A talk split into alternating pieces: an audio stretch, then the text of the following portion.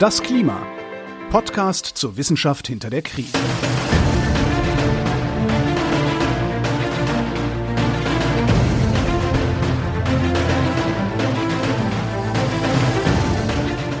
Hier ist das Klima, der Podcast zur Wissenschaft hinter der Krise. Wir lesen und erklären den aktuellen Stand der Klimaforschung jeden zweiten Montag mit Claudia Frick. Und Florian Freistetter.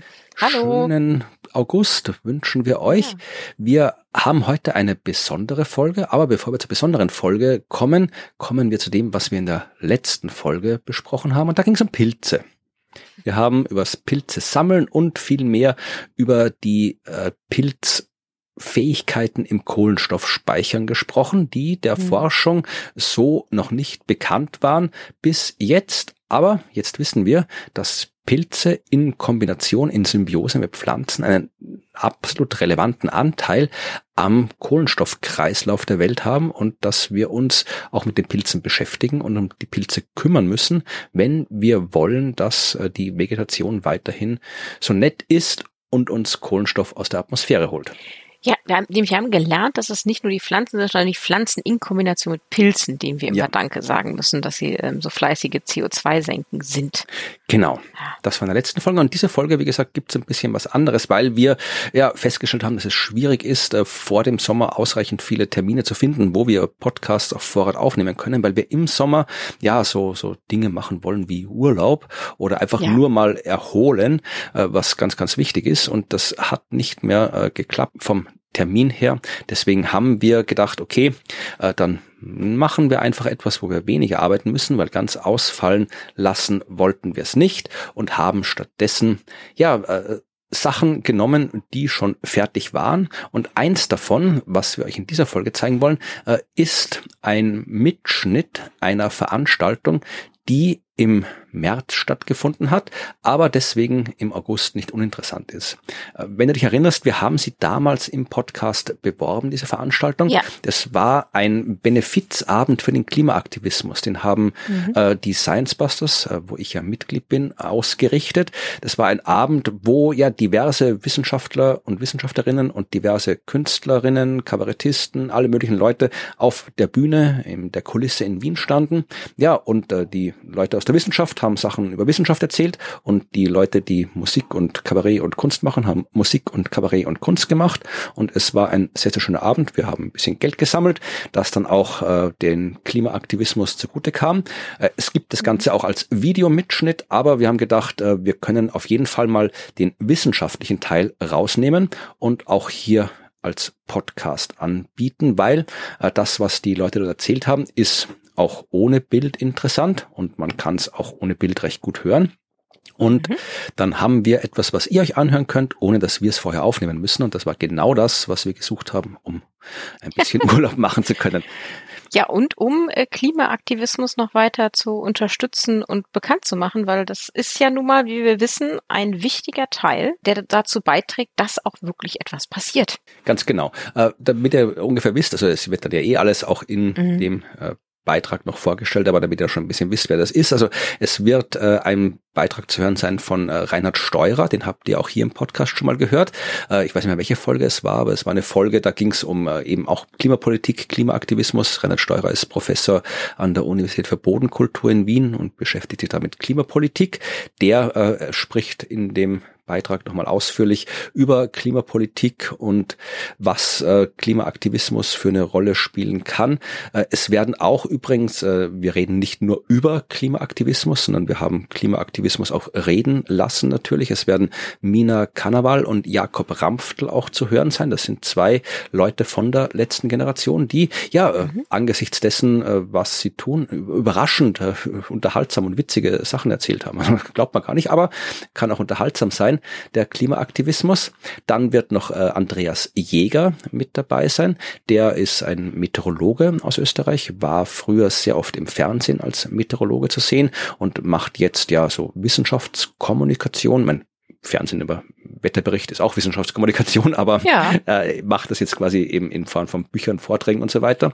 Und dann gibt's noch Franz Essel, ein Ökologe, äh, beschäftigt sich mit der Biodiversität und ist der aktuelle Wissenschaftler des Jahres in Österreich. Und der hat natürlich auch viel über Artenvielfalt, Klimakrise, Biodiversitätskrise und so weiter zu erzählen. Und äh, weil das Ganze von Martin Puntigam, dem Kabarettisten bei den Science Busters, moderiert wird, ist das jetzt nämlich kein klassischer wissenschaftlicher Vortrag, sondern eben durchaus ja unterhaltsam und amüsant anzuhören.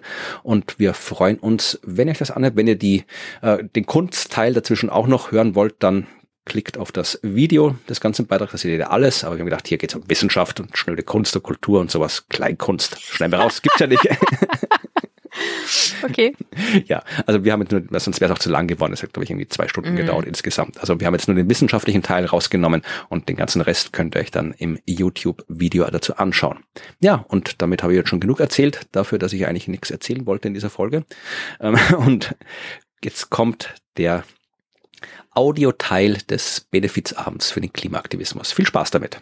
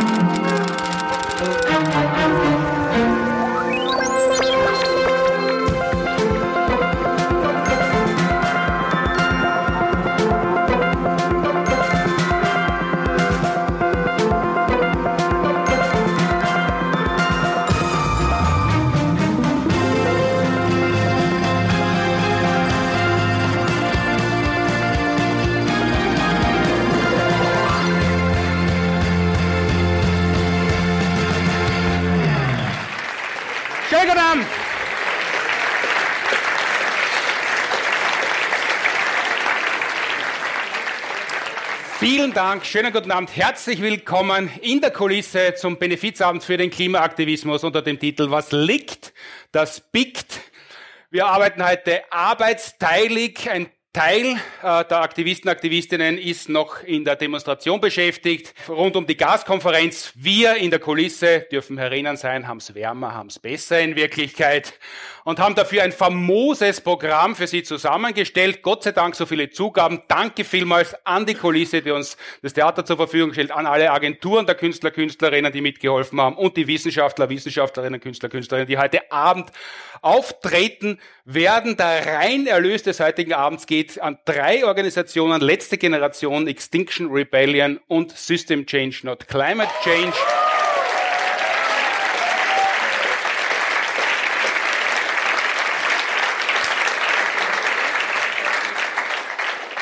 Es war sehr schnell ausverkauft. Vielen Dank fürs Kartenkaufen. Äh, wer danach noch was spenden möchte, ist aber herzlich eingeladen. Mein Name ist Martin Puntigam. Ich werde den heutigen Abend moderieren und ich habe mich extra eingekleidet heute Abend als grüner Verbrenner.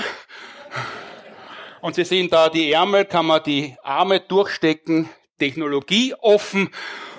Und es ist ein Abend im Zeichen der Expertenhörigkeit. Ich bin nicht allein, sondern Sie beide, die gleich auf die Bühne kommen werden, gestalten gemeinsam den Podcast Das Universum und werden den Abend auch moderieren. Bitte einen Riesenapplaus für Astronom, Astronomin Dr. Ruth Grützbauch und Florian Freistetter.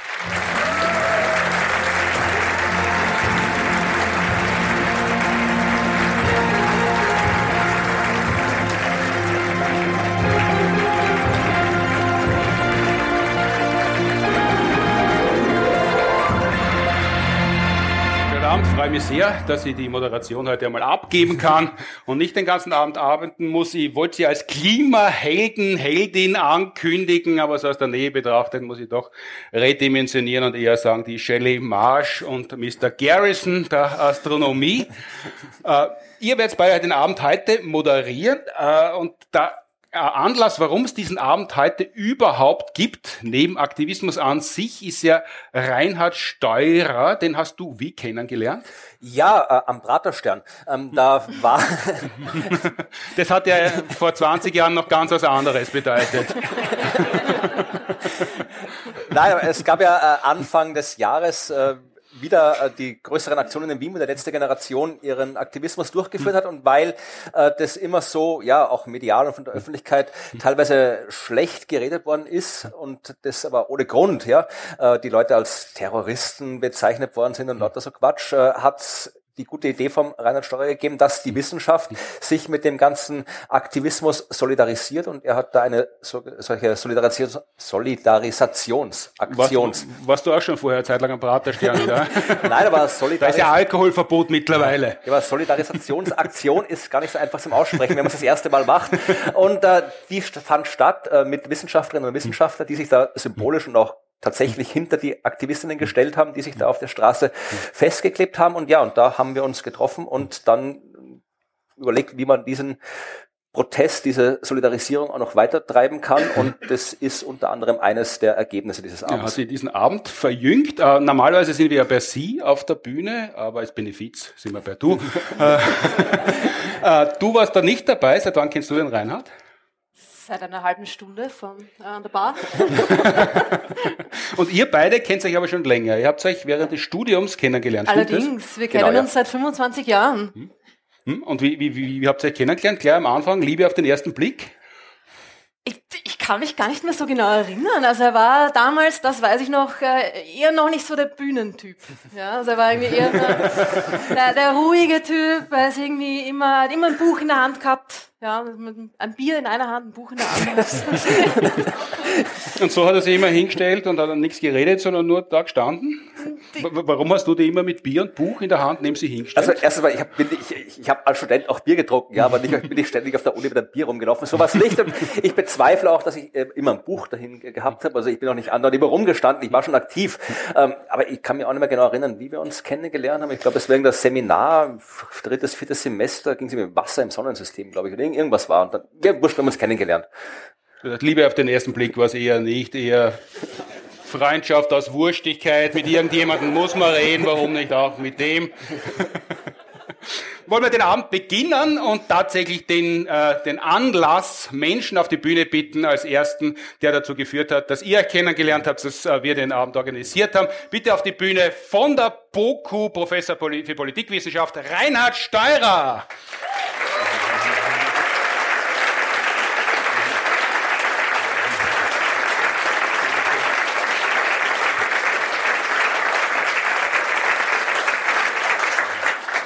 Sehr ungewohnt für einen Wissenschaftler, Applaus kriegen, bevor man irgendwas sagt. Normalerweise kommt zuerst der Inhalt, dann der Applaus, aber als Künstler lebt es sich gut, muss ich sagen. Also einfach herkommen und Applaus kriegen. Ich habe ja wenige Semester Medizin studiert, um dann Kabarettist zu werden, einfach weil es leichter ist. Ich glaube auch. Fast keine prekären Beschäftigungsverhältnisse. Ja, kaum Vorgesetzte, hä? selber schuld. Du bist Professor an der BOKU und hast dich irgendwann einmal aus dem Windschatten getraut, was ja unüblich ist, bist in die Öffentlichkeit gegangen, hast quasi die Seite jetzt nicht gewechselt, aber zumindest mhm. dich solidarisiert mit der anderen Seite und hast begonnen, Aktivismus mit zu betreiben, zu popularisieren. Warum? Weil das ist ja akademisch nicht so gut angesehen. Ja, wahrscheinlich ist jetzt akademisch nicht hilfreich, das kann gut sein, aber das war mir egal an dem Punkt, weil die Diskussion so in eine falsche Richtung gelaufen ist, dass ich gefunden habe, es braucht ein Korrektiv und am ehesten von denen, die bis zu dem Zeitpunkt halbwegs ernst genommen worden sind. ähm, äh, und es war eine schwere Entscheidung. Also es ist nicht so, dass man das einfach so macht und zack äh, ist das organisiert. Es hat schon die eine schlaflose Nacht gegeben. Äh, und das war richtig. Also im Nachhinein mhm. kann ich bestätigen, dass 20 Minuten Praterstern tatsächlich wichtiger waren wie 20 Jahre Forschung. Äh, das ist wirklich das Verhältnis? Das, absolut. Ja weil um was geht's in, in, in Forschung eigentlich? Ja? Es geht darum, die Gesellschaft ein Stück zu bewegen, Lösungen wahrscheinlicher zu machen. Das ist mit 20 Jahren Forschung definitiv nicht gelungen. In Österreich schon gar nicht. Also das hat niemand interessiert, was wir an Forschung gemacht haben. Hingegen, die 20 Minuten, die sind auf großes Interesse gestoßen und das meiste Medieninteresse war durchaus positiv und unterstützend. Also das war wirklich so, dass ich das Gefühl gehabt habe, ähm, das hat schon zum Nachdenken bewogen. Hättest du uns wieder aufgehört, wenn es schlechte Kritiken gegeben hätte? ähm, na, dann hätten wir es noch öfter wiederholen müssen, wahrscheinlich, als, als wir es so wiederholen werden. Mhm. Ähm, aber was man auch sieht, also wir haben es jetzt bereits einmal wiederholt. Mhm. Letzten Samstag sind wir hinter Extinction Rebellion gestanden. Das hat schon kaum mehr jemand interessiert. Also es ist schon diese Einmaligkeit, die die Medien brauchen. Mhm. Und insofern müssen wir uns wieder was Neues überlegen. Ja, mittlerweile ist ja die Bewegung auch viel breiter geworden. Es stellen sich ja nicht nur Wissenschaftler, Wissenschaftlerinnen dahin, dahinter, sondern auch viele andere Organisationen. Trotzdem muss man sagen, es, es geht ja trotzdem was in Richtung Klimakatastrophe. Wir sind da ja eigentlich auf einem guten Weg. Ja, so gesehen. Vielen geht's aber noch ja. zu langsam. Du bist ja eine Fachkraft, die sich 20 Jahre lang fruchtlos damit beschäftigt ja. hat habe da durchaus Tipps, wie man das was, was, kann man machen, um das zu beschleunigen? Ich glaube, die Regierungsbildung in Niederösterreich war ein Schritt in die richtige Absolut. Richtung.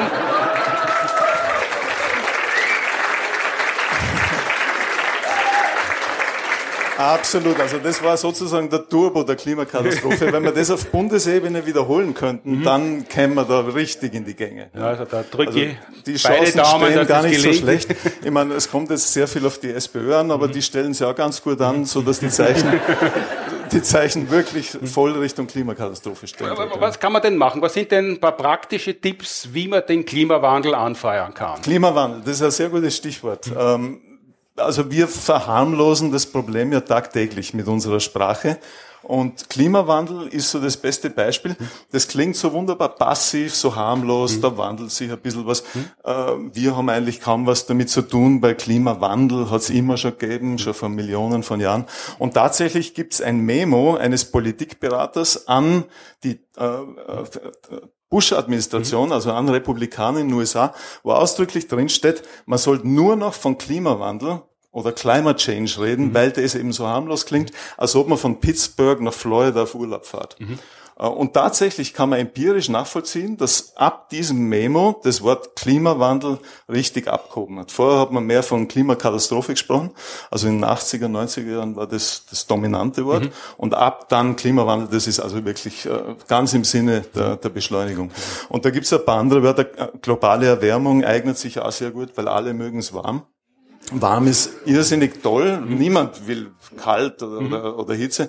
Also auf jeden Fall globale Erwärmung sagen. Nie globale Erhitzung, weil da würde man Stress kriegen. Also Erhitzung wäre besser, weil das na, Erhitzung wäre alarmierend. Mhm. Also globale. Erwärmung ist also Klimakatastrophe und globale Erhitzung. Jetzt sind die Osterferien stehen ja. vor der Tür, man trifft die Verwandten. Wirklich immer bei dem Wording bleiben. Na eben genau die nicht verwenden, sondern globale Erhitzung schon, oder? Nein, nein, auch nicht. Globale Erwärmung.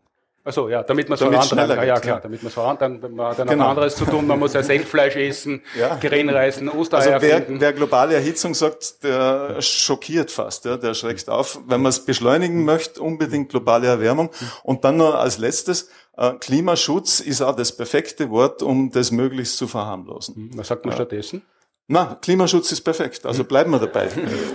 Wir machen das eh schon ganz gut. Klimawandel, ähm, globale Erwärmung. Wenn man jetzt sagen würde, äh, Zivilisationsschutz, weil um das geht's eigentlich. Dann würden manche Angst kriegen und vielleicht doch bereit sein zu Tempo 100. Also besser äh, Klimaschutz, das hm. klingt so, als ob wir das völlig ohne Eigeninteressen nur fürs Klima machen, so aus Gutmütigkeit. Ja, aber viel konkreter ist Zivilisationsschutz auch nicht. Also naja, es wird. Kann sich niemand was unter einer Zivilisation vorstellen.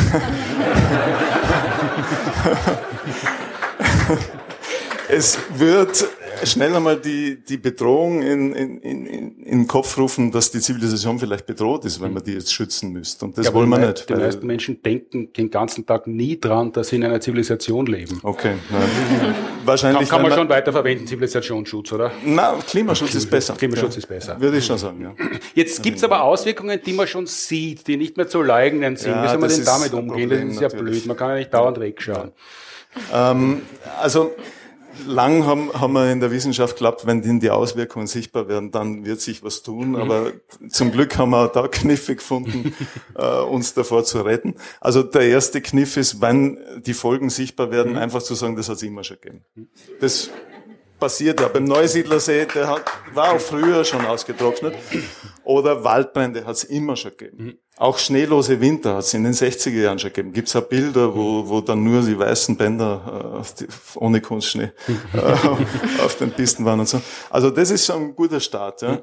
Äh, Wenn es dann so extrem wird, dass man nicht mehr sagen kann, das hat es immer schon gegeben, dann kann man sagen, das war irgendein Depp, der Zigaretten weggeworfen hat beim mhm. Waldbrand. Oder ähm, mein Lieblingsbeispiel aus dem Ahrtal in Deutschland, mhm. ist ja 1000 Hochwasser, äh, ich glaube vor zwei Jahren. Ähm, da haben mir die Experten eindeutig gesagt, das ist die Klimakrise, die verschärft es, die macht es häufiger. Aber die lokale Bevölkerung hat das besser gelöst, finde mhm. ich. Die hat gesagt, es ist das Totholz. Mhm. Und an dem sind eigentlich die Umweltschützer schuld, dass die die Brücken verklaust haben mit dem Totholz, weil die haben dann die Auwälder geschützt. Und sobald man das Totholz für die Überschwemmung verantwortlich machen kann, ist man selber aus dem Schneider, man hat eigentlich nichts dazu beitragen. Und das Holz äh, hat auch nichts zu verlieren, weil es ist schon tot. Ja, genau. Und schon kann man wieder die nächste Fernreise buchen. Also das mhm. erleichtert ungemein, weil man die Schuld von sich wegschieben kann und sagen kann, die Umweltschützer sind schuld, mhm. weil die haben das Totholz geschützt. Und das hat mhm. dann das, verklaust und das Hochwasser schlimmer gemacht. Mhm. Also das ist perfekt das heißt, tatsächlich immer verharmlosen oder eben äh, sublimieren. Einfach so Auf wie, jeden Fall. wie, wie ich zum Beispiel zu sagen, das ist kein Übergewicht, sondern einfach ein enges Leiberl anziehen und sagen, es gehört so. Ja, und, und, und dann vielleicht die passende Statistik noch herausholen, die bestätigt, dass das in der Norm ist und so. Ja, das, das machen wir eben. Jetzt gibt's aber da doch Maßnahmen, die es schon einmal gegeben hat in Österreich, wie Tempolimit auf der Autobahn. In den 70er Jahren ist das ruckzuck von einem Tag auf den anderen quasi gegangen. Nicht um Menschenleben zu schützen oder Abgase mhm. zu senken, sondern weil es halt teuer war. Äh, das ist ja eigentlich ein Vorschlag, wo man sagen kann, es hat schon mal gegeben, warum machen wir das nicht noch einmal? Ja, da, da ist am besten, man verweist auf Länder, die noch schneller fahren. Wir haben da zum Glück einen Nachbarn, der ist ein gutes Vorbild. Und schon ist Also in dem Fall danke Biefke? Ja, eigentlich schon, ja. weil, weil, wie soll man in Österreich auf 100 reduzieren, wenn die Deutschen so schnell fahren, wie sie wollen? Ja. Und zudem ganz wichtig, immer wenn eine Maßnahme auftaucht, die eigentlich schon wirksam wäre, äh, am besten hochrechnen, was das global ausmachen könnte. Also die Wirtschaftskammer hat das für uns erledigt. Äh, die hat dann äh, so eine Grafik angefertigt, aus der geht hervor, dass das Tempolimit von den globalen Emissionen nur ganz, ganz wenig äh, einsparen wird. Und somit ist das eine völlig sinn, sinnlose Maßnahme. Das heißt, solange, solange der Chinesen nicht wieder mit dem Fahrrad fährt, brauchen wir auch nicht 100 fahren. Genau. Und, und die Trump-Administration hat es noch besser gemacht. Die hat dann diese, diese wenigen Tonnen CO2, die so ein Tempolimit oder höhere Effizienzstandards für Autos ausmachen würde, noch in Temperaturveränderungen umgerechnet. Und da ist dann rausgekommen, dass so ein Tempolimit nur 0,0001 Grad Einfluss auf die globale Temperatur hätte. Und dann sagt da jeder, ja, das ist ja völlig sinnlos. Also ja, die Maßnahme ist dann abgeschossen. Leuchtet auch ein. Ist genau. aber trotzdem eine der Hauptforderungen der sogenannten Klimakleber. Mhm. Äh, wie, wie, ernst soll man denn das nehmen, wenn Sie da Leute hinsetzen und ankleben? Am besten für verrückt erklären, nicht ernst nehmen, mhm. ähm, weil sonst müsste man sich ernsthaft Sorgen machen. Ja. Mhm. Also ähm, das Beste ist, und das beherrscht man perfekt, dass wir nur über die Methode reden, nur sagen, das kann doch nicht sein, so störend, mhm. Nie über das Anliegen oder darüber, dass die Sorgen und Ängste berechtigt sind. Weil wenn man das berücksichtigen wird, dann müsste man vieles hinterfragen. Also wir machen auch das eigentlich sehr gut, soweit. Gut, ja. Und, und auch solche wie dich nimmt man eigentlich auch nicht ernst in Wirklichkeit, oder? Also genau. einmal Praterstern, 15 ja. Minuten rum, das geht, das kann man am Buko-Professor gönnen, aber dann ist wieder vorbei. Ja, und das hilft da zum Schubladisieren, weil dann kann man sagen, ah, das ist, das sind sowieso die linken Wissenschaftler. Ja, aber Franz äh, Esel zum Beispiel ist Wissenschaftler des Jahres, ja, der, ist, der ist jetzt nicht von einer linksradikalen Jury gewählt worden, das, das macht man mit Sorgen. Das Wissenschaftler des Jahres ist dann tatsächlich zum Problem worden. Für, für, für die, die gerne schubladisieren. Aber da kann er dann vielleicht selber äh, was dazu sagen, ja, spricht er dann nachher noch. Aber da ist die, die Strategie des Verharmlosens und Wegschiebens natürlich dann schon ein bisschen zerbröselt. Wir waren trotzdem dankbar, dass er dabei war. Äh, wir machen ja jetzt äh, vieles richtig. Wir reden über Klimawandel, wir reden über Erderwärmung, Klimaschutz. Wir nehmen solche wie dich nicht ernst und die Leute, die sich ankleben, nicht ernst, mhm. fahren nicht langsamer. Mhm. Aber es gibt dann doch partiell Fortschritte, die die Klimakatastrophe bremsen. Echt? Was kann man denn da? Naja, es ist so, jetzt ist, glaube ich, vor drei, vier Tagen ist äh, ein Fonds aufgemacht worden, wo man ansuchen hat können für private PV-Anlagen mhm. und der ist gestürmt worden. Ja, aber der ist in eineinhalb Minuten leer quasi, mhm. oder? Ja. Also von dem her. Aber die gibt's ja dann irgendwann einmal, die PV-Anlagen, und das ist ja, sagen wir, das, das ist kein Fortschritt, wenn man schneller in die Klimakatastrophe rauscht. Na, das stimmt, ja. Aber da könnte uns der Hagel dann helfen, mhm. der immer ärger wird, immer extremer wird. Der, der haut das dann wieder zusammen und dann hält man das auch wieder. Und das ist dann gut für die heimische Wirtschaft, wenn man neue Paneele kaufen muss, und das ist eigentlich der Hintergrund von so einem Fonds. Ja, und vor allem muss man dann wieder zurückgreifen auf die Gaskraftwerke, weil die Photovoltaik ist dann nicht zuverlässig genug. Also da habe ich keine Sorgen, dass uns das jetzt rausreißen bin ich beruhigt. Jetzt sagst du, du forschst seit 20 Jahren dran. Klimaforschung gibt's schon seit Jahrzehnten. Ja. Die Ergebnisse sind auch schon seit Jahrzehnten bekannt, äh, aber es wird trotzdem nicht unbedingt danach mhm. gehandelt. Mhm. Äh, was kann man da tun? Oder was passiert da? Was passiert da? Ja, jetzt hört sich der Spaß auf. Ne? Ähm, jetzt wird's ernst. Jetzt versuche ich meine Vorlesung da kurz zu fassen sozusagen. Mhm. Sind wir schon beim Schere, Stein, Papier? Ich Oder? nehme mal an. Ja? ja? Okay. Also das war ungefähr die Überleitung, die wir genau. vorher ausgemacht ja. haben. Und du, du, bist Professor, also sinnerfassendes Begreifen solltest du eigentlich na, habilitiert haben. Na, passt. Ja. Ich mache ja das erst das erste Mal, also von dem her. Ja. Ähm, ja, genau. Ja, aber das also, nächste Mal schaut niemand zu, wie am Braterkern. das stimmt. Ähm, also das ist wirklich die Frage, die mich jetzt seit vier Jahren beschäftigt. Wie kann man das erklären, dass wir da sehenden Auges und doch blind in eine Katastrophe gehen und alle unsere Kinder und Enkelkinder lieb haben? Das geht ja schwer zusammen. Also ja, soll man sie hassen auch noch dabei? naja, wir verhalten uns so, als ob wir sie hassen. Das ist das Paradoxe dann. Äh, und ich bin durch Zufall dann auf ein schönes Spiel gekommen, mit dem ich das eigentlich ganz gut erklären kann. Mhm. Und das würde ich gerne mit dir spielen. Nämlich Schere, Stein, Papier? Genau, Schere, Stein, Papier. Mhm. Äh, du kriegst eine Schere. Mhm. Und ich für den Wissenschaftler, so wie es ist gehört, die Papiere, das ist das, was wir produzieren. Ne? Also, also das ist aber quasi ein, Remix von Schere, Stein, Papier, weil in Wirklichkeit ja, ja. hat man, das ein, ist wegen der Verletzungsgefahr ist ja blöd, wenn man sonst... Eine kleine Abwandlung von dem Spiel müssen wir schon machen, um zu zeigen, dass wir nicht ganz äh, spielregelkonform das spielen, sondern mhm. eine Variation drin haben. Mhm.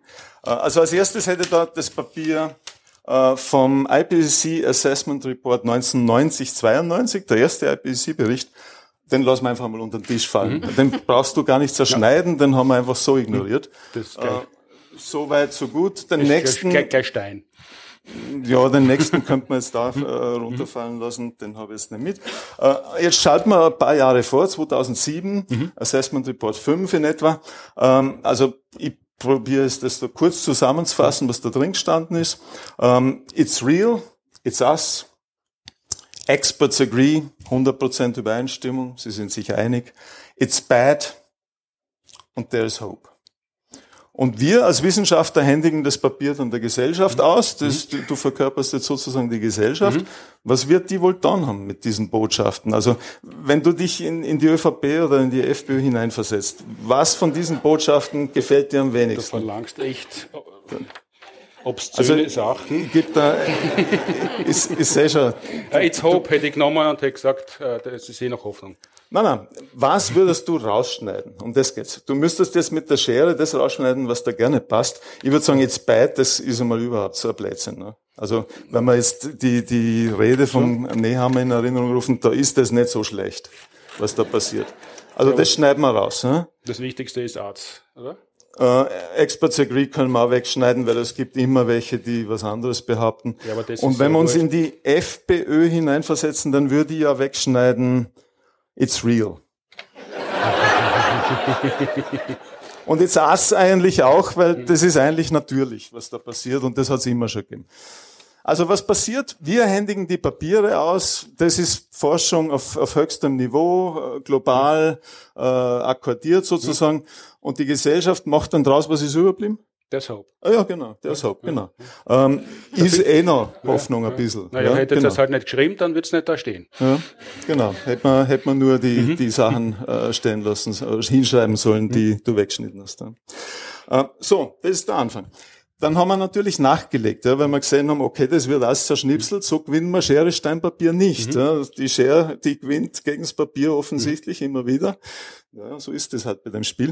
Äh, haben wir uns ein paar andere Botschaften ausdenkt. Ne? Also zum Beispiel, äh, wir können die Klimakrise nicht allein mit Technik lösen. Das geht sich nicht aus. Das ist äh, Konsens. Ne? Das, das ist einfach nicht möglich.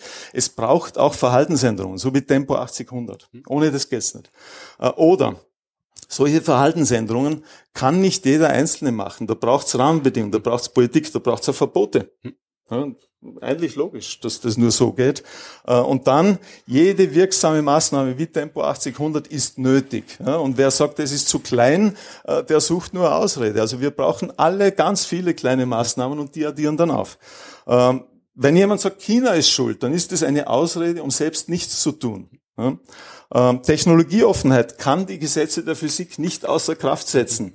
Aber wenn das manche glauben, äh, und dann meine letzte Botschaft da, wirklich so fast aus den Berichten äh, zusammengefasst, die wahren Chaoten sind jene, die all das negieren äh, und das Klimakaos der Zukunft herbeiführen, andere aber als Klimakoden beschimpfen. So, und jetzt händige ich dir das Dokument aus.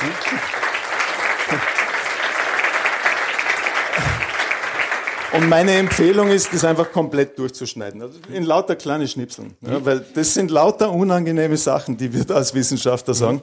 Äh, Und die Schere hat die Möglichkeit, das alles zu zerschnipseln. Ne? Ja. Schon wieder gewonnen. Und wir schauen zu, wie wir verlieren. ne? Wir händigen ein Papier nach dem anderen aus. Ist super, schade, dass wir nicht um Geld gespielt haben. So, unleserlich, unsere Botschaften liegen am Boden, zerstört, die Gesellschaft tut, was sie will. Perfekt. Ne? Aber ihr legt's nach. Ja, ja, jetzt äh, kriegen wir Verbündete sozusagen. Äh, ist da irgendwas Komisches aufgefallen an dem Schere Stein Papier bisher? Ja, wenig Stein. Ja, ja, genau. Was ist der Stein in dem Spiel? Der des Anstoßes, ist das da? Ah, das ist jetzt eher das, was draus wird, wenn alles zerschnipselt wird, was die Wissenschaft sagt. Ich habe da einen Stein im Dürkenschanzpark zum Glück noch Echt einen schnell Stein erwischt. eingesteckt. Boah, also für, für, Der für, Stein? Für einen, Bü- für einen Bühnenprimizianten erstklassige Rex- Requisiten. Unheimlich improvisiert. Ja. Für was dürfte der Stein stehen? Habt ihr einen Tipp? Hast du einen Tipp? Für was, für was könnte er stehen in dem Spiel? Also da hätten wir Wissenschaft, die schreibt Papiere, die Gesellschaft und die Politik zerschnipselt sie. Das sind die Folgen der Klimakrise, wenn man die Wissenschaft lang genug verleugnet, negiert. Und der schlagt jetzt schon langsam zu. Bisher hat er offensichtlich nicht mitgespielt. Ja, bisher haben wir zwei Schere und Papier gespielt und du hast nur gewonnen. Und jetzt spielt der Stein mit. Wir sind jetzt in der Ära der Konsequenzen sozusagen, wo die Folgen sichtbar werden. Und der Stein öfter und öfter mitspielt und größer und größer wird, von Spielrunde zu Spielrunde. Und wenn der dann so einschlagt, was tust du mit deiner Schere dann? Zerschneiden nicht. Es ist ganz einfach. Jetzt muss ich da kurz das Mikrofon geben. Äh, entweder du verlierst, wenn der Stein mitspielt, oder du sagst, na, vielleicht brauchen wir doch die Wissenschaft, weil, und ihr habt da den letzten IPCC-Report vom, vom vorigen Jahr, weil, wie es so schön ist im Schere-Stein-Papierspiel, das Papier gewinnt gegen den Stein.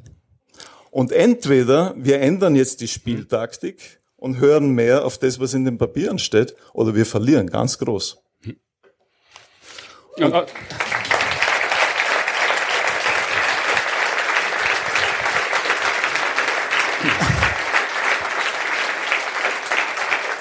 Und nachdem, nachdem wir Wissenschaftler nicht imstande sind, offensichtlich die Spieltaktik zu ändern oder der Gesellschaft äh, eindringlich zu vermitteln, dass es Zeit wäre, die Spieltaktik zu ändern und auch mit dem Papier zu spielen, äh, ist es tatsächlich so, dass Klimaaktivistinnen mittlerweile unsere fast Verbündeten sind. Die versuchen das nämlich weiter effektiver und wirksamer der Gesellschaft mitzuteilen.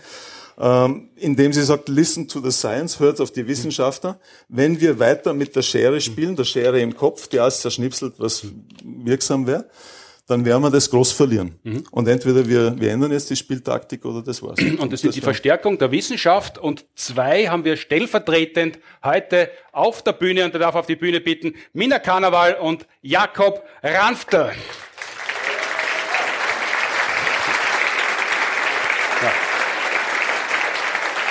Und gleichzeitig Florian Freistetter und Ruth Grützdorf von der Bühne expedieren. Hallo. Kommst du in die Bühnenmitte, bitte? Äh, ihr seid beide von der letzten Generation, aber du nicht nur, du bist Multifunktionärin, oder?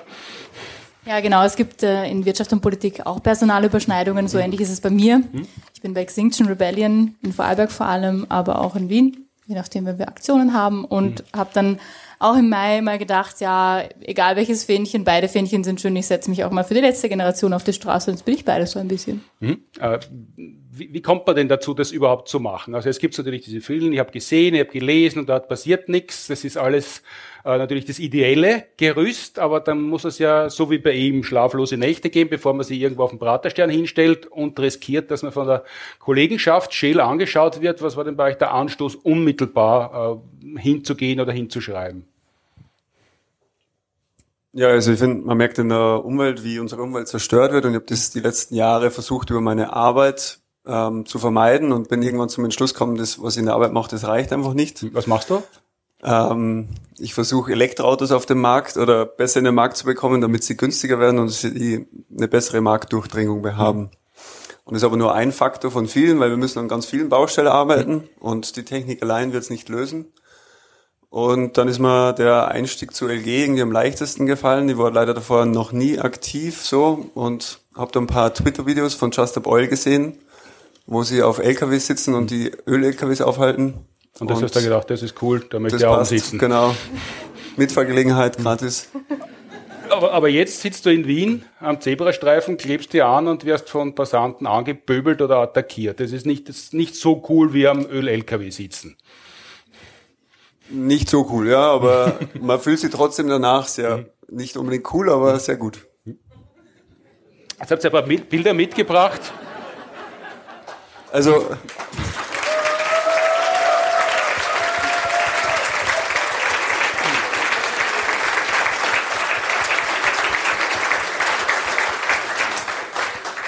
Im Nachhinein fühlt man sich dann doch manchmal ganz cool, ja. und du wirst vom Polizisten weggetragen und da hat zumindest äh, auf der sogenannten Fake News Plattform Express ist da eine schöne Liebesgeschichte quasi ausgerollt worden zwischen dir und einem Vega-Beamten. Äh, was hat's denn damit auf sich? Ja, wir lieben uns. Nein, Quatsch. Na, das hat so angefangen. Ich war dann im, im Juni, ich habe dann beruflich in Wien gewohnt und so, und dann äh, hieß es im Juni, ja, äh, gehst mit auf die Straße für LG und ich so, ja, voll. Und dann sind wir da geklebt und dann ist die Wege ausgerückt, weil das ist ja eine unüberschaubare Situation, wenn da drei Menschen auf der Straße kleben. Da könnte ja sonst was passieren. Und dann, und dann ist die Vega gekommen. Und dann sind die dann halt hergekommen mit so einem äh, Baumarkt, Klebereste, Entferner, so ganz. Also normalerweise, wir verwenden ja den 45 Cent äh, DM Kokosduft Nagellackentferner. Inzwischen ist die Polizei auch so schlau und verwendet den, weil das einfach günstiger ist, weil das Bauschaumding sind, oder das Baukleberestentferner kostet irgendwie 10 Euro oder 20 Euro die Dose. Da haben sie auch gedacht, die fangen jetzt an, Steuergeld zu sparen. Also kann man auch mal klatschen, das ist auch gut. Genau, und dann kommt der Kollege von der Wege und fängt halt an, mich abzukleben und dann war er so ähm, sehr, Abkleben ja, ist der ja, Fachausdruck bei euch? Ja, abkleben und ganz liebevoll hat er das gemacht und dann hat er angefangen, ich glaube, aus Versehen mich zu duzen und sage ich so, ja, wenn ich jetzt zurückduze, ist das dann irgendwie unhöflich und so. Dann meinte er so, na, das kann schon machen und dann haben wir da nett geplaudert und so und ich fand den wirklich voll nett, also wir haben echt nett geplaudert. Und dann ähm, war im Oktober eben Extinction Rebellion Aktion und ich war der Polizeikontakt. Also wir, wir haben dann immer eine Person, die halt dann mit der Polizei ausmacht, wie sind die angeklebt oder wie sind die angekettet und wie lange wollen wir jetzt bleiben, wie lange haben wir Programm und so bla bla bla. Und dann ähm, kommt eben der Kollege von der Vega, weil die waren angekettet und hat man die Vega geholt und dann ha, habe ich ihn halt gesehen und ich so, oh, wir kennen uns ja. und, und, und dessen Karriere war vorbei in der Sekunde. Ja, Ich fühle mich manchmal schlecht, weil ich Angst habe, dass sie ihn hänseln in der Vega wegen dem. Aber, aber wie stellst du dir das vor? Vega-Witze? Äh, Ja, ich weiß auch nicht. Also, wo ich mich dann am 9.1. mit der letzten Generation wieder auf die Straße geklebt habe, dann ist der Walter vom Verfassungsschutz kommen. Und das Erste, was er zu mir gesagt hat, vor dem Hallo, hat er gesagt, ja, der feste Kollege von der Vega hat heute leider Urlaub. also, ich glaube, die haben das alle gesehen. Also, falls er das jemals sieht, der Kollege von der Wege, tut mir leid, wenn sie dich hänseln. Aber es ist ja was Gutes, weil ich bin ja schon älter und habe Heimburg noch, zumindest als Jugendlicher aus der Distanz, in Graz erlebt. Und da war es so, einer der Punkte, der Kipppunkte, würde man heute sagen, war, wie die Kronenzeitung äh, kampagnenmäßig mit eingestiegen ist. Ab dann war die Kampagne erfolgreich und das Kraftwerk ist nicht gebaut worden und die Au nicht gerodet worden. Also solche boulevardesken Geschichten sind ja dann eigentlich gut für die Sache, auch wenn sie ein bisschen kurios sind.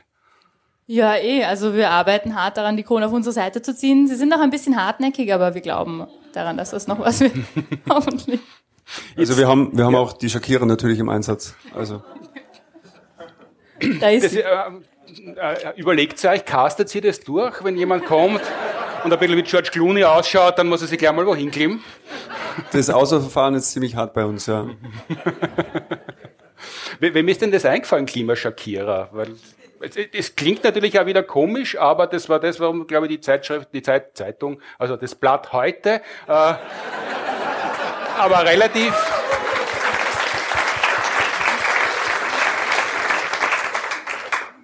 relativ seriös berichtet hat über euch. Ich glaube sogar einigermaßen seriöser, als es andere oft machen.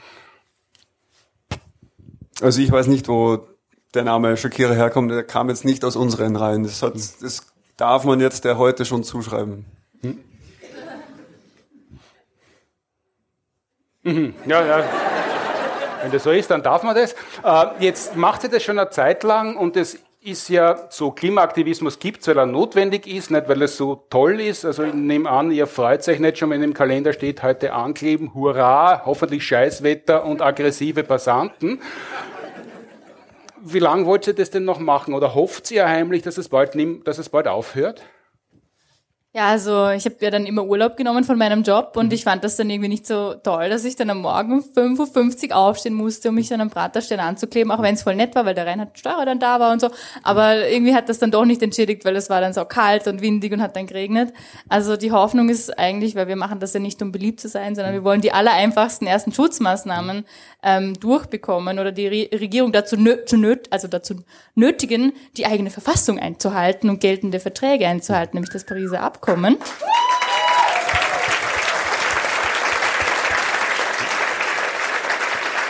Und die ersten Schritte wären da halt Tempo 100 auf der Autobahn und keine neuen Öl- und Gasbohrungen. Also das sind ja politische No-Brainer. Jede halbwegs vernünftige Person, die zwei Millisekunden darüber nachdenkt, denkt so, ja, hm, könnte man schon mal machen.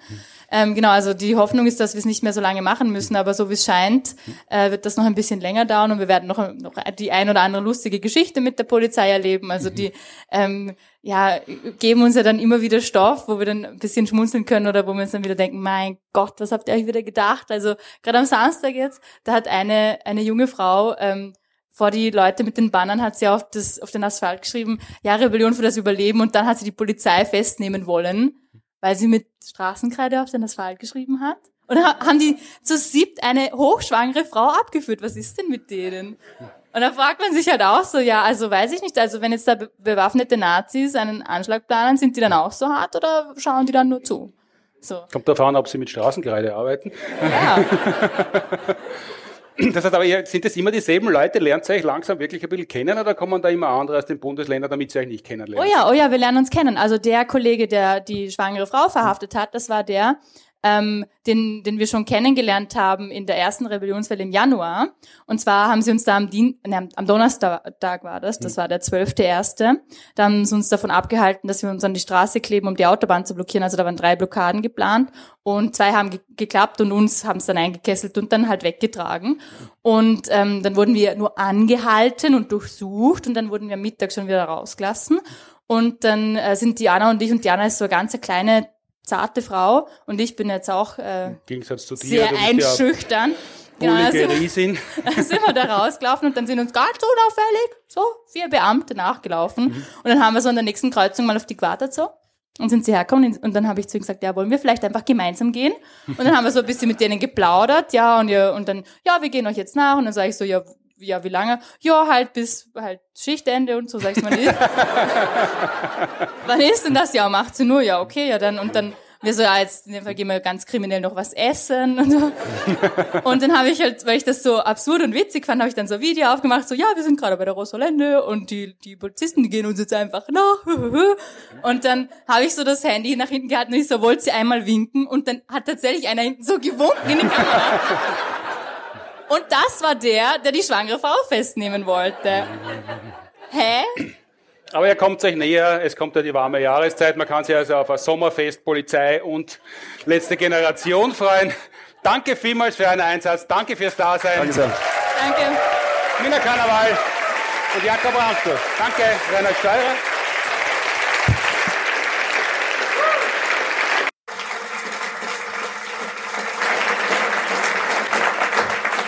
Riesenapplaus für Andreas Jäger.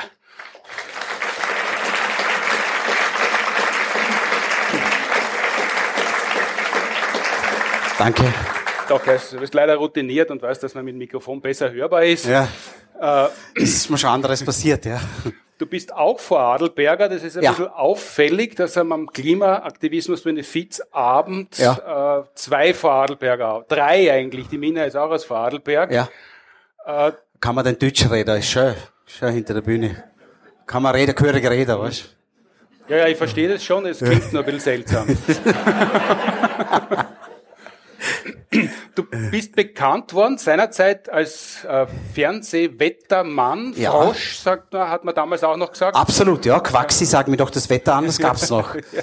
Äh, bist aber mittlerweile längst selbstständig äh, als Ja. sogenannter Klimajäger unterwegs. Das ist, glaube ich, dein Blogname, oder? Ja, ja, ich höre Lachen, aber es, aber ist catchy, jeder merkt sich's. Ja, äh, ja, als, als Klim Klimajäger eigentlich. Es hat sich sehr, sehr geheift. Ich war, ich, ich mache seit 20 Jahren auf jeden Fall, ein bisschen mehr schon, Klimavorträge. Irgendwann hat, hat man mich mal gefragt, ich war so an die Münchner Rückversicherung.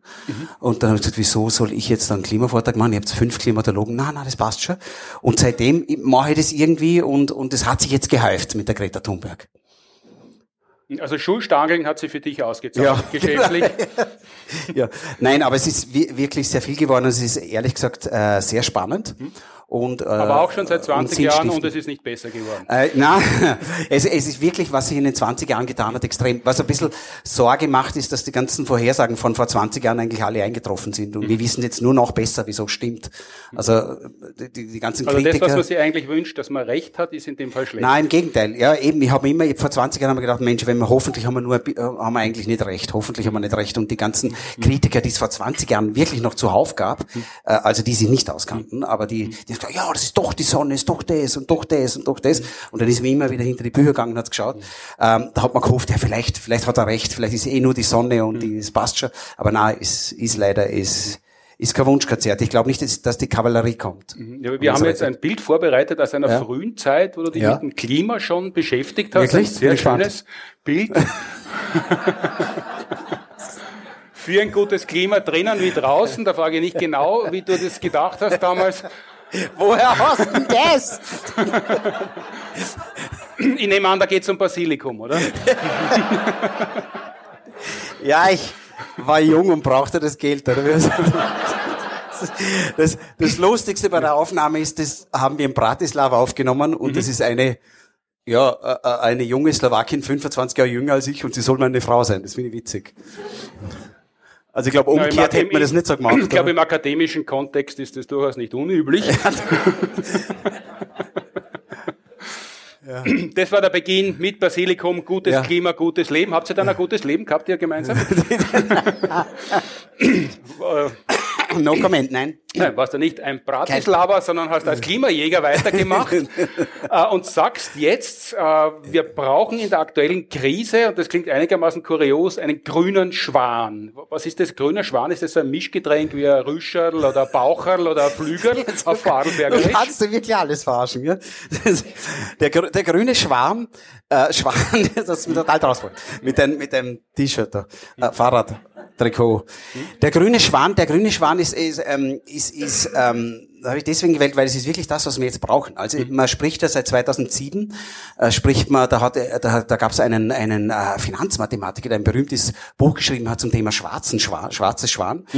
Und äh, ähm, also in der, es war ein, Finanzmathematiker und die, Wir- die Wirtschaftler sagen, ein schwarzer Schwan ist sozusagen ein, ein, ein, ein wirklich ein unerwartetes, völlig unerwartetes Ereignis, weil ja ein Schwan ist normalerweise weiß, also wenn ein Schwarzer kommt, ist es ein, nicht normal. Ein unerwartetes erwartetes Ereignis, das komplett disruptiv sind. Es wirbelt alles durch, ist und wirbelt alles durcheinander.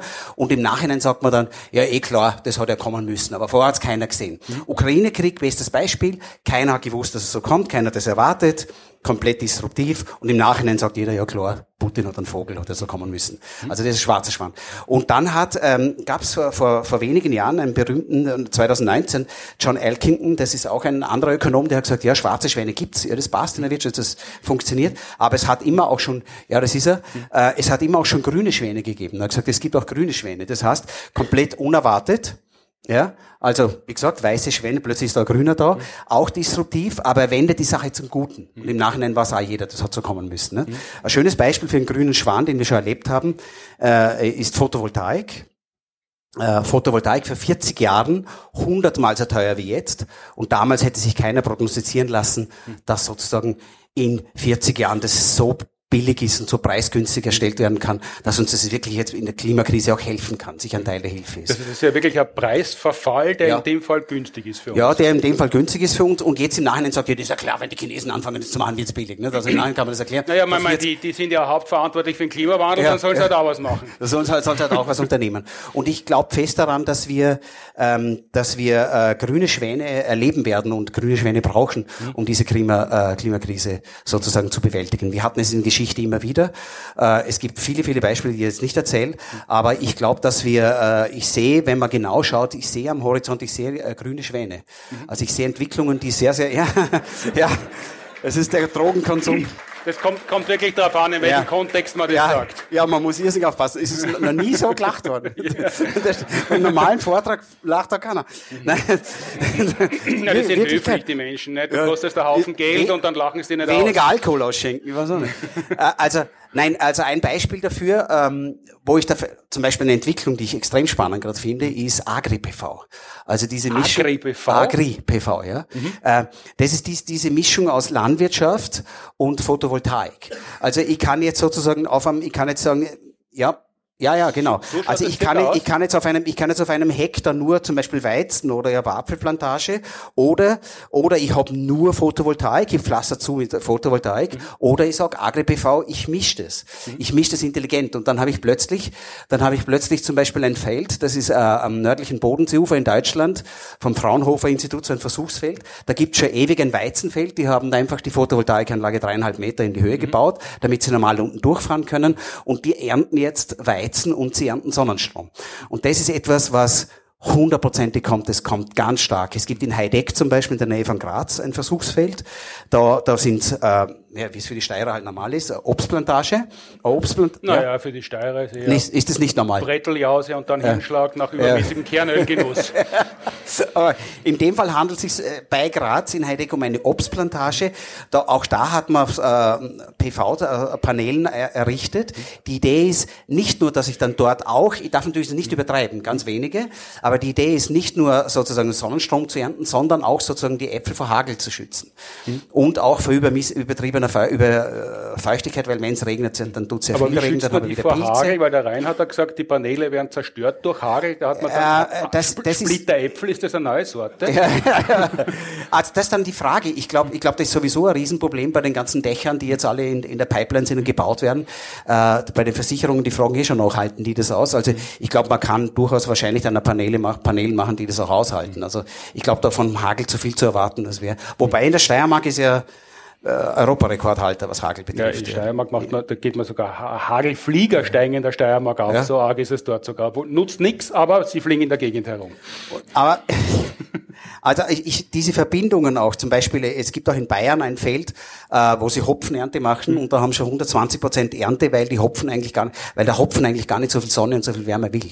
Also es gibt ja genug Pflanzen. Die Biologen jubeln, weil unter, unter diesen äh, Solarpanelen sind auch Schattenbereiche und es gibt Pflanzen, die lieben Schatten. Die ist, nicht jede Pflanze liebt Sonne. Also es fördert total die Biodiversität. Ich habe ich hab Felder gesehen, also bis jetzt nur Fotos, ich gehe dann, äh, wo, wo unter den Panelen ein Blühstreifen gepflanzt wurde, wo ich daneben halt irgendwie Rüben oder was ernte und dann haben wir einen Blühstreifen und äh, wo dann halt äh, die Also Hummeln und die Bienen fliegen können.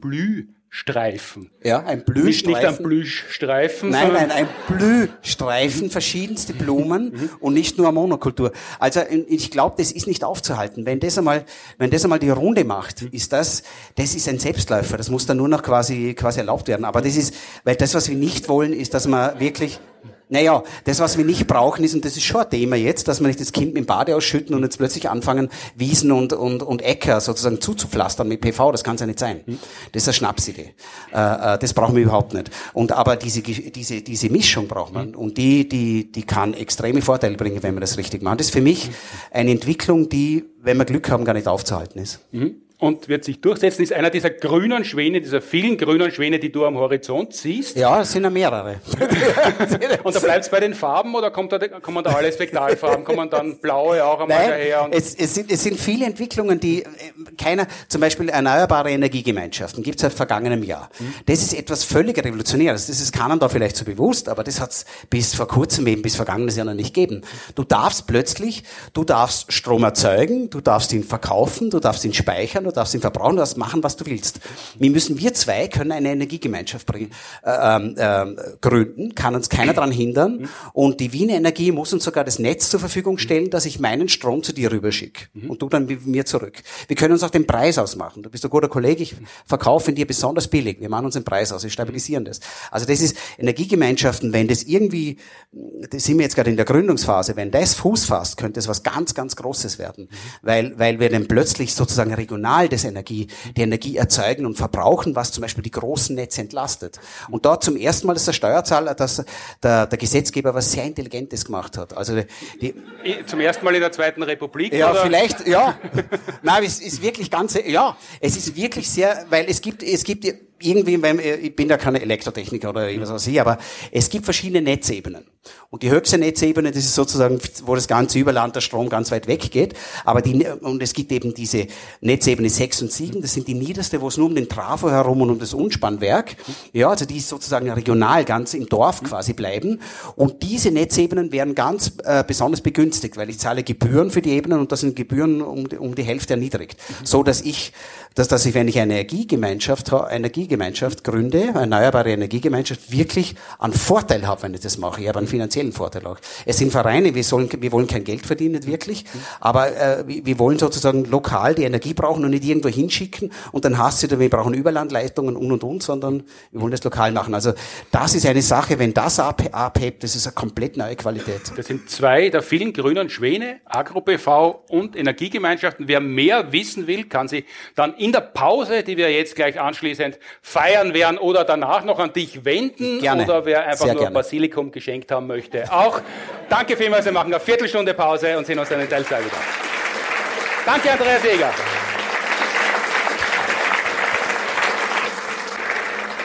Vielen Dank in Teil 2 von Das liegt, das biegt. Und wenn Sie mich sehen, wissen Sie, als nächstes kommt Wissenschaft. Bitte auf die Bühne von der Universität Wien, Professor Franz Essel.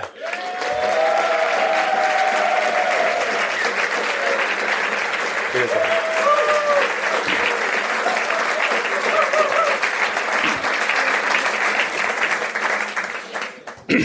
Merkt man, Sie sind Professor, Sie haben Untergebene, die müssen zu Ihrer Veranstaltung mitkommen und jubeln.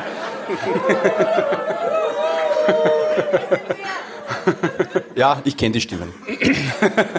Sie, äh, du bist äh, Diversitäts, das habe ich Sie gesagt am Anfang, nicht, so weil ich das so gewohnt bin auf der Bühne, du bist Biodiversitätsforscher. Äh, gibt es das nur in Bio oder gibt es das konventionell auch?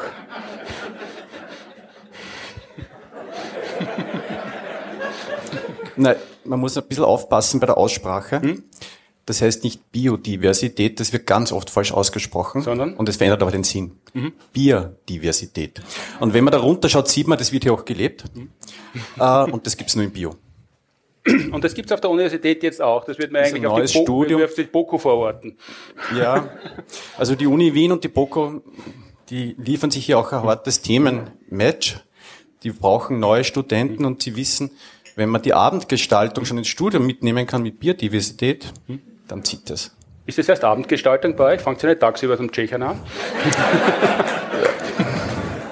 Also manche dieser Vorlesungen, vor allem der Übungen, sind tatsächlich erst am Nachmittag, weil wenn es am Vormittag wäre, am Nachmittag man keine anderen Vorlesungen mehr besuchen könnte. Vormittag kannst du forschen, äh, tatsächlich im Biodiversitätsforscher. Was ist das? Das ist ein kompliziertes Wort, das man schwer aussprechen kann. Und deshalb kriegt man alle Forschungsvorhaben bewilligt, weil sie alle denken, puh, da möchte ich nichts damit zu tun haben, geben wir mal Geld. Ähm, an alle potenziellen Auftraggeber für Geld mache ich alles. ähm, ja, es ist kein Marketing-Schlager. Das Wort, ich merke es auch selbst bei Interviews mit Journalisten, die das gewohnt sind, Sprache exakt zu verwenden und auch Begriffe exakt zu verwenden. Bei Biodiversität wird regelmäßig gestrauchelt. Im Grunde kann man es übersetzen, was mich interessiert. Ich bin Ökologe. Ich beschäftige mich mit Artenvielfalt, mit Lebensraumvielfalt wie wir Menschen die verändern, was das letztlich für das Überleben dieser Arten einfach nur in den letzten Jahrzehnten, in den kommenden Jahrzehnten bedeutet. Aber letztlich, was mich wirklich interessiert, ist, was bedeutet das für uns als Gesellschaft, wenn wir unsere Umwelt nutzen, de facto übernutzen oder häufig auch zerstören. Wie, wie kommt man denn auf die Idee, Ökologe zu werden? Ich meine, du bist auch nicht mehr ganz jung, so wie ich, äh, aber Ökologe, das ist so 80er Jahre, 20. Jahrhundert in Wirklichkeit. Genau. Das geht sich wunderbar aus, weil in den 80er Jahren des 20. Jahrhunderts habe ich mich dafür entschieden. Da war das der letzte heiße Scheiß. Würdest du das heute noch einmal machen? Oder?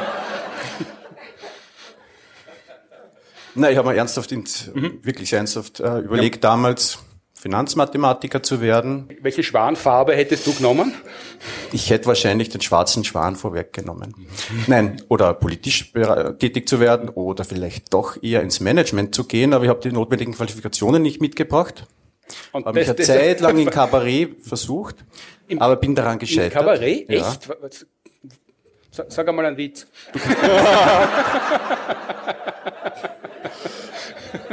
Na, was, was hast du für, Erster Band Geschichte des österreichischen Kabarettismus, Seite 23, den Eintrag musst du anschauen.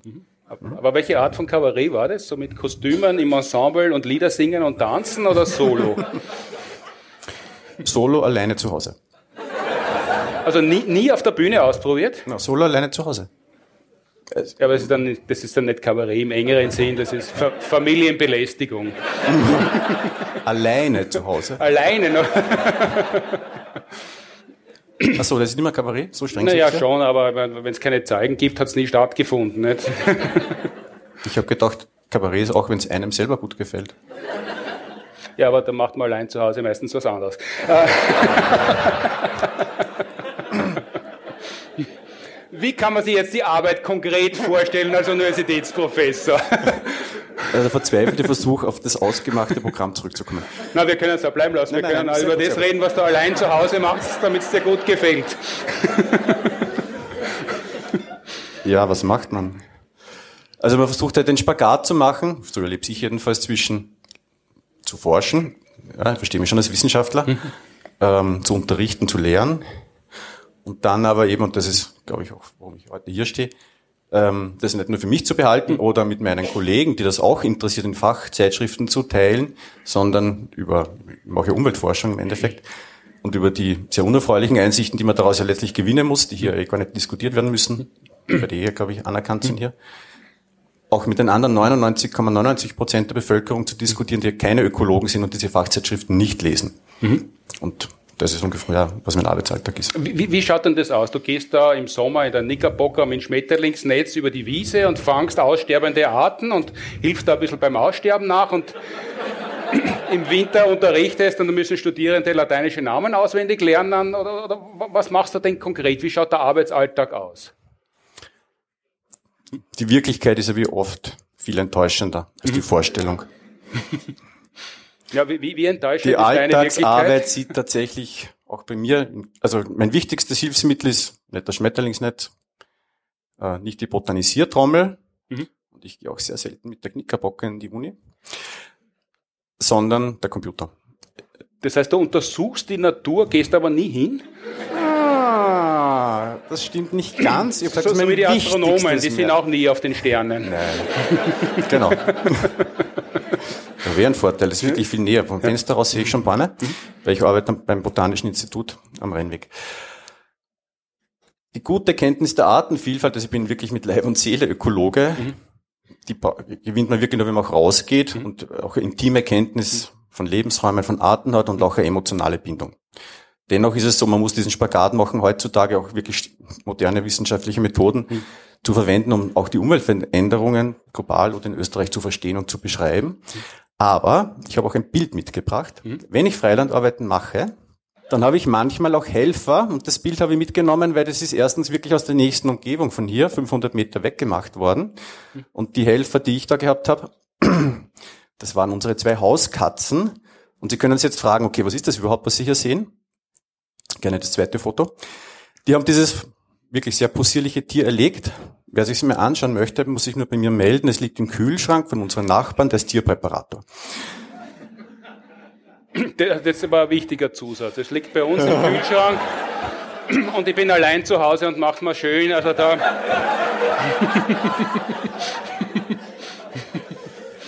Na, und das spannt auch einen Bogen zu einem meiner Hauptinteressen.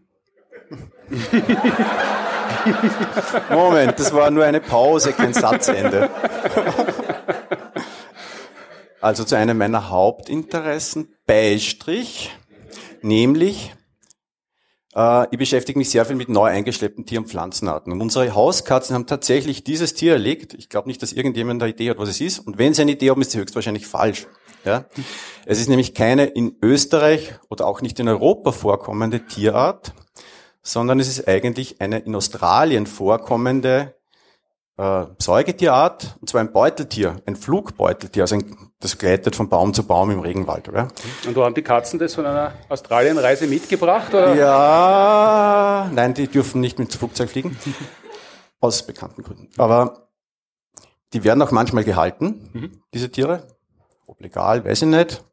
Sehr selten scheint es auch vorzukommen, dass sie dann entkommen. Noch seltener kommt dann vor, dass sie Katzen erwischen. Und wirklich ganz selten kommt es vor, dass die Katzen das dann bei uns daheim ablegen. Also da muss schon viel passen, dass das dann im Kühlschrank landen kann. Ja. Und das untersuchst du unter anderem, was gibt's noch von dem, was es immer gegeben hat und was ist neu dazugekommen und reicht das für die nächsten Jahrzehnte, um ein Ökosystem aufrechtzuerhalten? War das eine Frage? Das war einfachere Frage. Du bist Wissenschaftler des Jahres. Ja, einfachere Frage. bitte. Wie, wie wird man das? Und hast du dich darüber gefreut, dass du es geworden bist? Gibt es da Preisgeld? Gibt es einen Pokal? Ähm, also man wird das fürs Reden. Also Reden zahlt sich aus, man kann davon leben. Mhm. Aber das weißt du. Ja, Als Kabarettist. aber ich werde nie Wissenschaftler des Jahres werden. Also man muss Es schon ist eine, nein, es vorher. ist eine klare Anerkennung oder eine klare, ich würde mal sagen, einerseits ist eine Wahl, die treffen die Wissenschaftsjournalisten Österreichs. Ja? Und dies wird durch, durch jedes Jahr vergeben. Und ich glaube, es sind hier zwei Faktoren, die zusammenkommen sind. Einerseits glaube ich schon ein klares Bewusstsein, dass es wichtig war, jemand aus einem Umweltthema zu nehmen, auch weil, glaube ich, die Wissenschaftsjournalisten sehen, wie wichtig dieses Thema ist. Und das Zweite ist natürlich auch eine Anerkennung für die Tätigkeit in den Jahren davor, weil es mir auch wirklich ein ganz wichtiges Anliegen ist, wie allen Wissenschaftlern, die heute hier stehen und Aktivisten, sich für diese Themen nicht nur im wissenschaftlichen Kontext, sondern auch im gesellschaftlichen Diskurs einzusetzen. Ja. Und wir tun es dann durch einen überraschenden Anruf, den man erhält, in meinem Fall halt im Dezember letzten Jahres, unbekannte Nummer, wo man abhebt und dann ist es so ein bisschen wie Lotter Sechser gewonnen. Und du glaubst es dann? Eine unbekannte Nummer ruft an und sagt, Wissenschaftler des Jahres? Ja, weil es ist so ausgefallen, dass das auch wer andere nicht sagen würde. Und die Nummer, also die Stimme war dann auch sehr glaubwürdig. Das auch glauben und hast ein Glück gehabt, dass es gestimmt hat. Ja. genau. Und dadurch ist es wahr geworden. Durch das, dass ich es glaubt habe, ist es wahr geworden. und machst da was draus. Wir haben es ganz am Anfang schon erwähnt, der Reinhard hat es erwähnt, du stellst dich auch auf die Straße mit, wenn Aktivisten, Aktivistinnen äh, Straßen blockieren, sich ankleben, versuchen darauf hinzuweisen, dass es jetzt schon ernst ist, stellst du dich dahinter hin. Äh, als Wissenschaftler des Jahres, ist dir das genauso schwer gefallen wie im Reinhard oder war das völlig logisch für dich? Der Reinhard hat diese Aktion, die, am Praterstern, diese Solidaritätsbekundung mit der letzten Generation oder generell mit den Klimaaktivisten federführend organisiert. Also der Hauptanteil für diese Leistung gehört wirklich ihm. Aber es war dieser... Ja.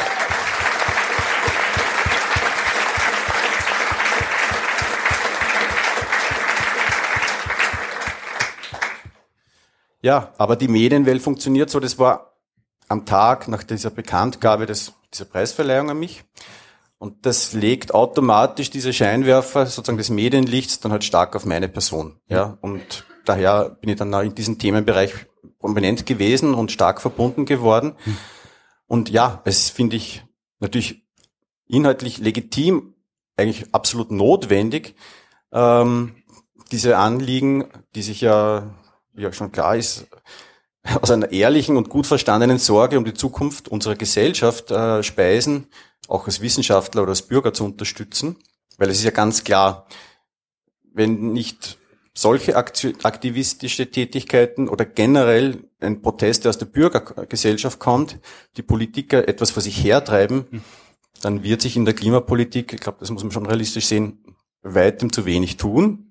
Und dann wird das passieren, was die FPÖ am meisten fürchtet, dann wird Wien nämlich wirklich Istanbul werden, nämlich gemessen an den Sommertemperaturen. Und das wollen wir alle nicht.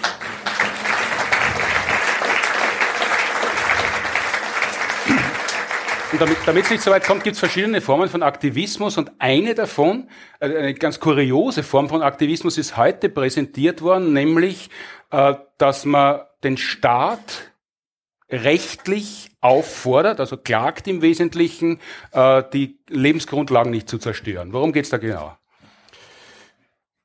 Ähm, heute ist eine Initiative gestartet worden, manche haben es vielleicht mitbekommen, andere nicht. Ähm, aber das, All ist, Rise, das, das ist meistens aber so. alle, die es nicht mitbekommen haben, bekommen sie jetzt mit. Zumindest wenn sie hier sind. Und mir zuhören.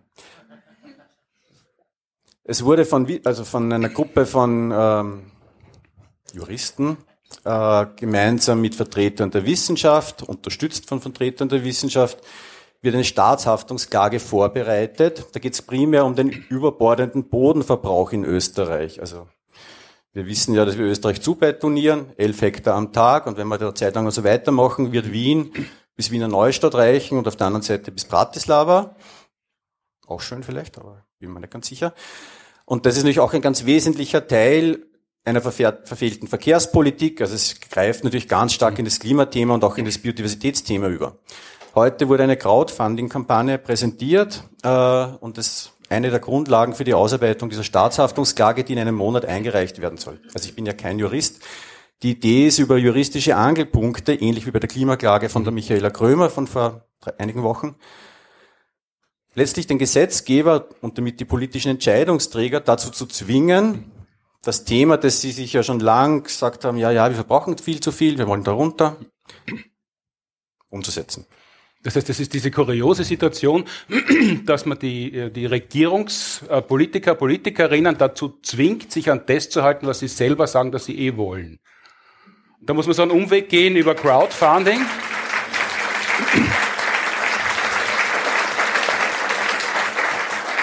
Das ist natürlich ein bisschen bitter, ne? wenn man für Klimaschutz ist, was man ja nicht sagen darf, äh, äh, dann muss man die ganze Zeit spenden. Das ist ja auch keine Zukunftsaussicht in Wirklichkeit.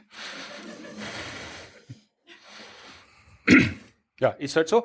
Äh, äh, Informationen zu dieser Initiative ja. hast du mitgebracht, äh, Blätter, ah, Informationsblätter, die man sich am Büchertisch abholen kann, genau. wenn man möchte. Wenn Sie zu diesem Büchertisch kommen, wo ausgezeichnetes Literaturmaterial von einschlägigen Autoren aufliegt, die mhm. auch hier vertreten waren heute, gibt es da auch Flyer dazu, die genauere Informationen zu dem enthalten, was mhm. wir jetzt angesprochen haben.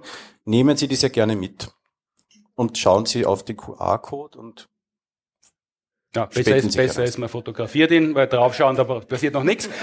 Danke vielmals fürs Kommen, danke fürs Engagement. Franz Essler.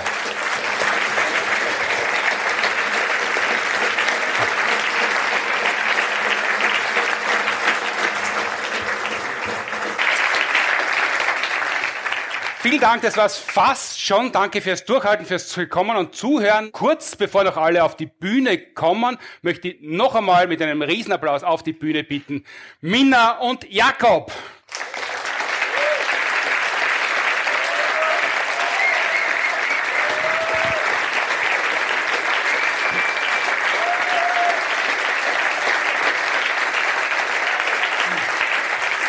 Und zwar, und zwar aus einem ganz bestimmten Grund. Natürlich seid ihr sehr schön anzuschauen, aber äh, der David hat schon den, äh, quasi die Rutsche gelegt. Da seid ihr in der Pause viel gefragt worden, wie das denn so ist mit dem Superkleben. Was ein bisschen eine komische Frage ist, weil ihr macht es schon seit vielen Wochen, man hätte es jetzt aus ausprobieren können. was seid ihr dann da gefragt worden und was, was gibt's da für Tipps? Ja, also ich glaube, die meisten haben ein bisschen Angst davor, sich irgendwo festzukleber, weil die, viele kennen es vielleicht, dass ähm, da schon mal Superkleber irgendwo raufgekriegt haben. Mhm. Und darum ist eigentlich der beste Tipp, wenn man Superkleber irgendwo draufkriegt, irgendwo anders noch festkleben. Das, das, das ist der beste Tipp? Das ist der beste Tipp, ja. Weil geteiltes Weil, Leid ist halbes Leid? Irgendwann suchen, genau. Oder irgendeinen teuren Gegenstand, nächste Klavier, das goldene Klavier im Parlament oder so. ähm, na, weil dann ist einfach die Hälfte des Klebers schon mal auf einem anderen Gegenstand und das ist nicht mehr auf einem selber. Man hat schon mal quasi was Pragmatismus schreiben wir groß. Und das, das hilft, ja, und das hilft tatsächlich. Das heißt, dadurch, dass ihr euch die Hand auf die Straße klebt, ist das meiste vom Kleber auf der Straße. Ja, tatsächlich. Also wir hinterlassen dann auch einen Handabdruck. Also an den Blockadeorten, wenn ihr da mal vorbeispaziert, könnt ihr mal schauen, ob ihr die Abdrucke noch seht von uns. Und es ist auch ganz wichtig, dass man den Kleber richtig aufträgt. Das haben wir bei der ersten Aktion in Vorarlberg gelernt. Nicht in die Mitte. Hier, hier habt ihr keine Auflagefläche auf den Rand. Also so da, wo die Hand dann auf der Straße aufliegt, ist ganz wichtig, dass da der Kleber ist. Das Glaub, mussten wir grobe Drehung gehabt und die Ja, Hand. und dann, und dann hat es nicht gut geklebt und dann haben sie uns urschnell abgemacht und das war dann äh, ja schlecht. Aber wenn man wirklich gut klebt, sehr gut.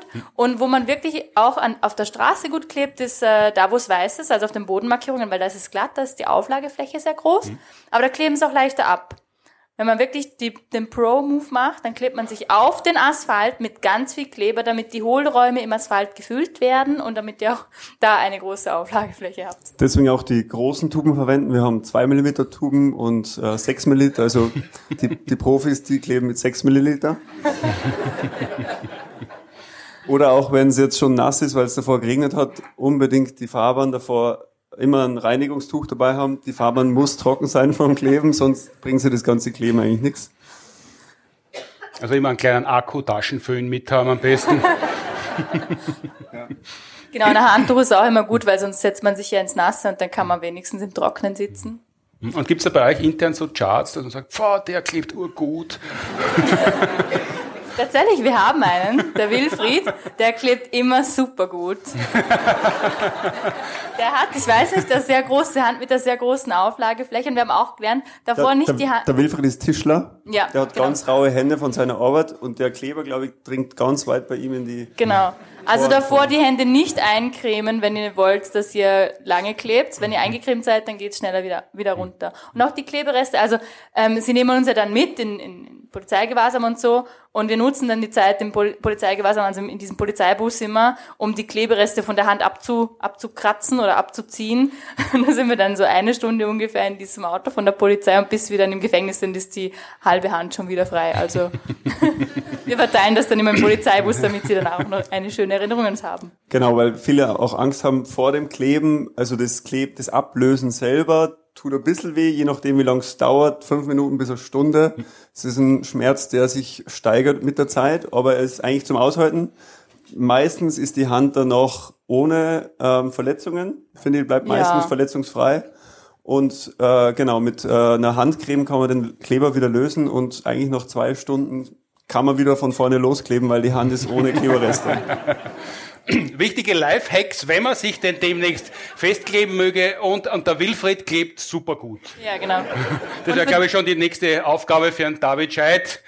Wilfried klebt super gut. Wäre sehr gespannt, was er daraus macht. Danke vielmals euch ja. beiden. Und für die Leute, die jetzt äh, spontan Lust bekommen haben, sich auch mal anzukleben, irgendwo zufällig. ähm, geht auf unsere Webseite letztegeneration.at auf aktiv werden, könnt ihr euch eintragen. Falls ihr Lust habt, im Hintergrund mitzuarbeiten, auch da sind helfende Hände gesucht. Das gleiche gilt für Extinction Rebellion, für System Change. Meldet euch einfach bei den Leuten, die sind froh, wenn ihr Lust habt, euch einzubringen mit, weiß ich nicht, einer Stunde in der Woche oder mehreren Stunden, je nachdem, wie viel Zeit ihr habt. Wir brauchen alle Leute im Widerstand.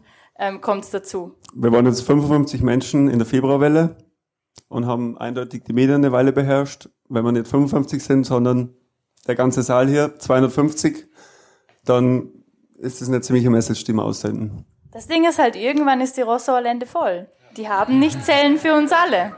Was machen sie dann? Hm.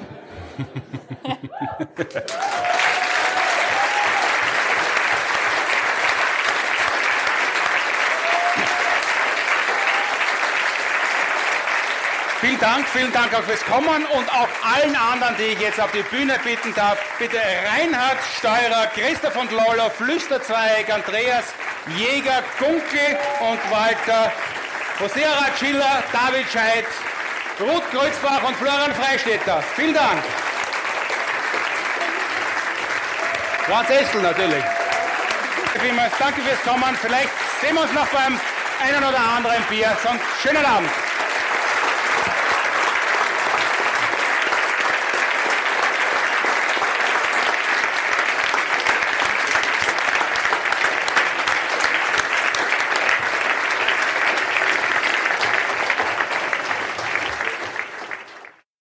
Ja, das war das, was wir euch für diese Folge rausgesucht haben, weil wir selbst nicht so viel Zeit gehabt haben, etwas rauszusuchen. Ich hoffe, es war trotzdem interessant für euch.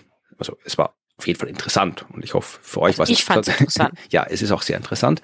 Und äh, wenn ihr uns was dazu sagen wollt, dann macht das wie üblich unter podcast@dasklima.fm in den Show Notes oder sonst äh, in unseren sozialen Medien. Wenn ihr jetzt irgendwie unmittelbar die Leute, die ihr gerade gehört habt, kontaktieren wollt. Ja, also wenn ihr jetzt irgendwie zu Franz Essel oder zu Andreas Jäger oder zu Reinhard Steurer, wenn ihr denen direkt was sagen wollt, dann ja, bin, wollen wir jetzt nicht alles irgendwie direkt weiterleiten. Aber wenn ihr jetzt einfach so allgemein was zu den Themen sagen wollt, was vielleicht auch als Anregung für uns im Podcast dienen kann, dann schreibt uns das, wie gesagt, gerne in die Shownotes unter das Klima.fm oder per E-Mail unter podcast.dasklima.fm. Und ansonsten, ja, macht das, äh, was ihr auch sonst immer machen könnt, wenn ihr den Podcast unterstützen wollt. Ihr könnt den Podcast eben abonnieren, bewerten, kommentieren und so weiter. Äh, andere Unterstützungsmöglichkeiten gibt's in den Shownotes und gerne auch allen anderen von dem Podcast erzählen, weil je mehr Leute davon wissen, desto mehr Leute hören vielleicht auch zu. Und je mehr Leute zuhören, desto mehr Leute kennen sich mit der Klimaforschung aus und das kann nicht schaden. Ja, nein, das kann definitiv nicht schaden. Genau. Und in der nächsten Folge, die ihr in zwei Wochen hören könnt, da gibt's wieder nichts, was wir gesprochen haben, aber trotzdem etwas, was sehr interessant ist. Wir kommen aber trotzdem vor, obwohl wir es nicht selbst sprechen, kommen wir trotzdem vor in dem, was gesprochen wird. Also ihr könnt euch Leute anhören, die unter anderem über uns sprechen. Nur sehr kurz, aber trotzdem. Ah, Hört ihr alles in zwei Wochen und in zwei Wochen hören wir uns wieder und bis dahin sagen wir Tschüss. Tschüss.